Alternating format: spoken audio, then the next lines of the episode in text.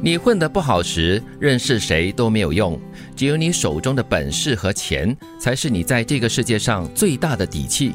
你要明白，不是朋友多了路好走，而是你的路走好了，朋友才会多。这是一个现实的世界吗？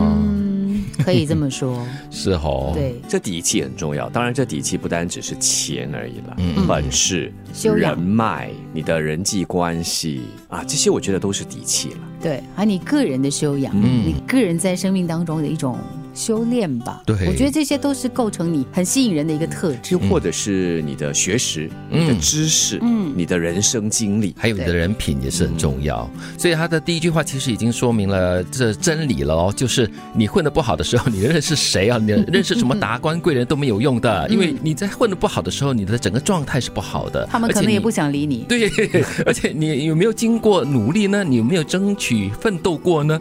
如果你都没有做过这些努力的话呢，你就不要呃就期待一些白白的获得了。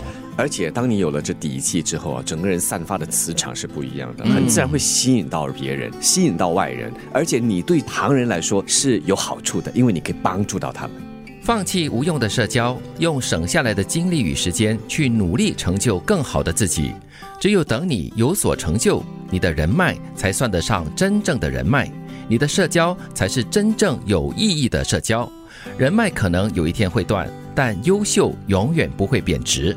嗯，如果你自己的特质都散发出来了，嗯嗯，你自然呢会有自己成功的方法的。所以啦，有时候就是要把这个出席一些没有用的社交啦，那种打混混的一种聚会哈、省下来，让自己成就一个更好的自己喽。嗯，少花一点时间在一些社交活动上啊，把它省了下来之后，可能再提升自己啊，嗯让自己成为一个更好的人啦。嗯，呃或许下一次的社交活动，你将更有价值。嗯有一个道理必须要理清，就是我们人本来就是群居的动物，你需要跟人交流。但是呢，如果在这个过程当中呢，它是消耗了你的能量，过程当中你反而觉得自己很空洞啊。啊那你就要知道，你这样的这个社交的线路呢是有问题的。嗯嗯嗯，我觉得可能随着年纪的增长，你会觉得你的时间越来越不够用，所以你要把你的时间好好的用在一些有价值的、有一些回收的东西跟地方上。其实老实说，每次的社交都蛮消耗的。嗯，就内耗嘛，所以这次用完了之后，你一定要下次花一些时间来补充精力、补充能量，好让你在下一次的社交中用得上。当你正仰望和羡慕着别人的幸福时，一回头却发现自己正被别人仰望和羡慕着。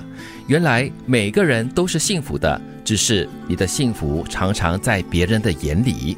嗯，你看楼上的好，楼下的人看你的好。你坐这一山，然后你感觉对面山上的人是非常的好的，哎，其实别人也在看着你的好哦。对，往往呢，我们都只看到别人很好，嗯。然后忘记看一看呢自己，欣赏一下自己的生命。所以了，要懂得怎么样去感恩自己所拥有的，你才会觉得说啊，其实别人也是很好啊，那我们就祝福他吧，嗯，我又不是羡慕或者是妒忌跟恨哦。对，自家的月亮还是一样圆呐、啊，但我喜欢杰奇刚刚讲的，就是能够祝福别人的幸福。嗯，同时也要珍惜自己的幸福，因为这个幸福感哈、因人而异，很多时候也是自己怎么去诠释你所拥有的。对。你混得不好时，认识谁都没有用，只有你手中的本事和钱，才是你在这个世界上最大的底气。你要明白，不是朋友多了路好走，而是你的路走好了，朋友才会多。放弃无用的社交，用省下来的精力与时间去努力成就更好的自己。只有等你有所成就，你的人脉才算得上真正的人脉，你的社交才是真正有意义的社交。人脉可能有一天会断，但是优秀永远不会贬值。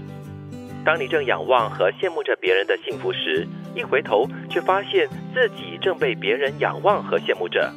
原来每个人都是幸福的，只是你的幸福常常在别人的眼里。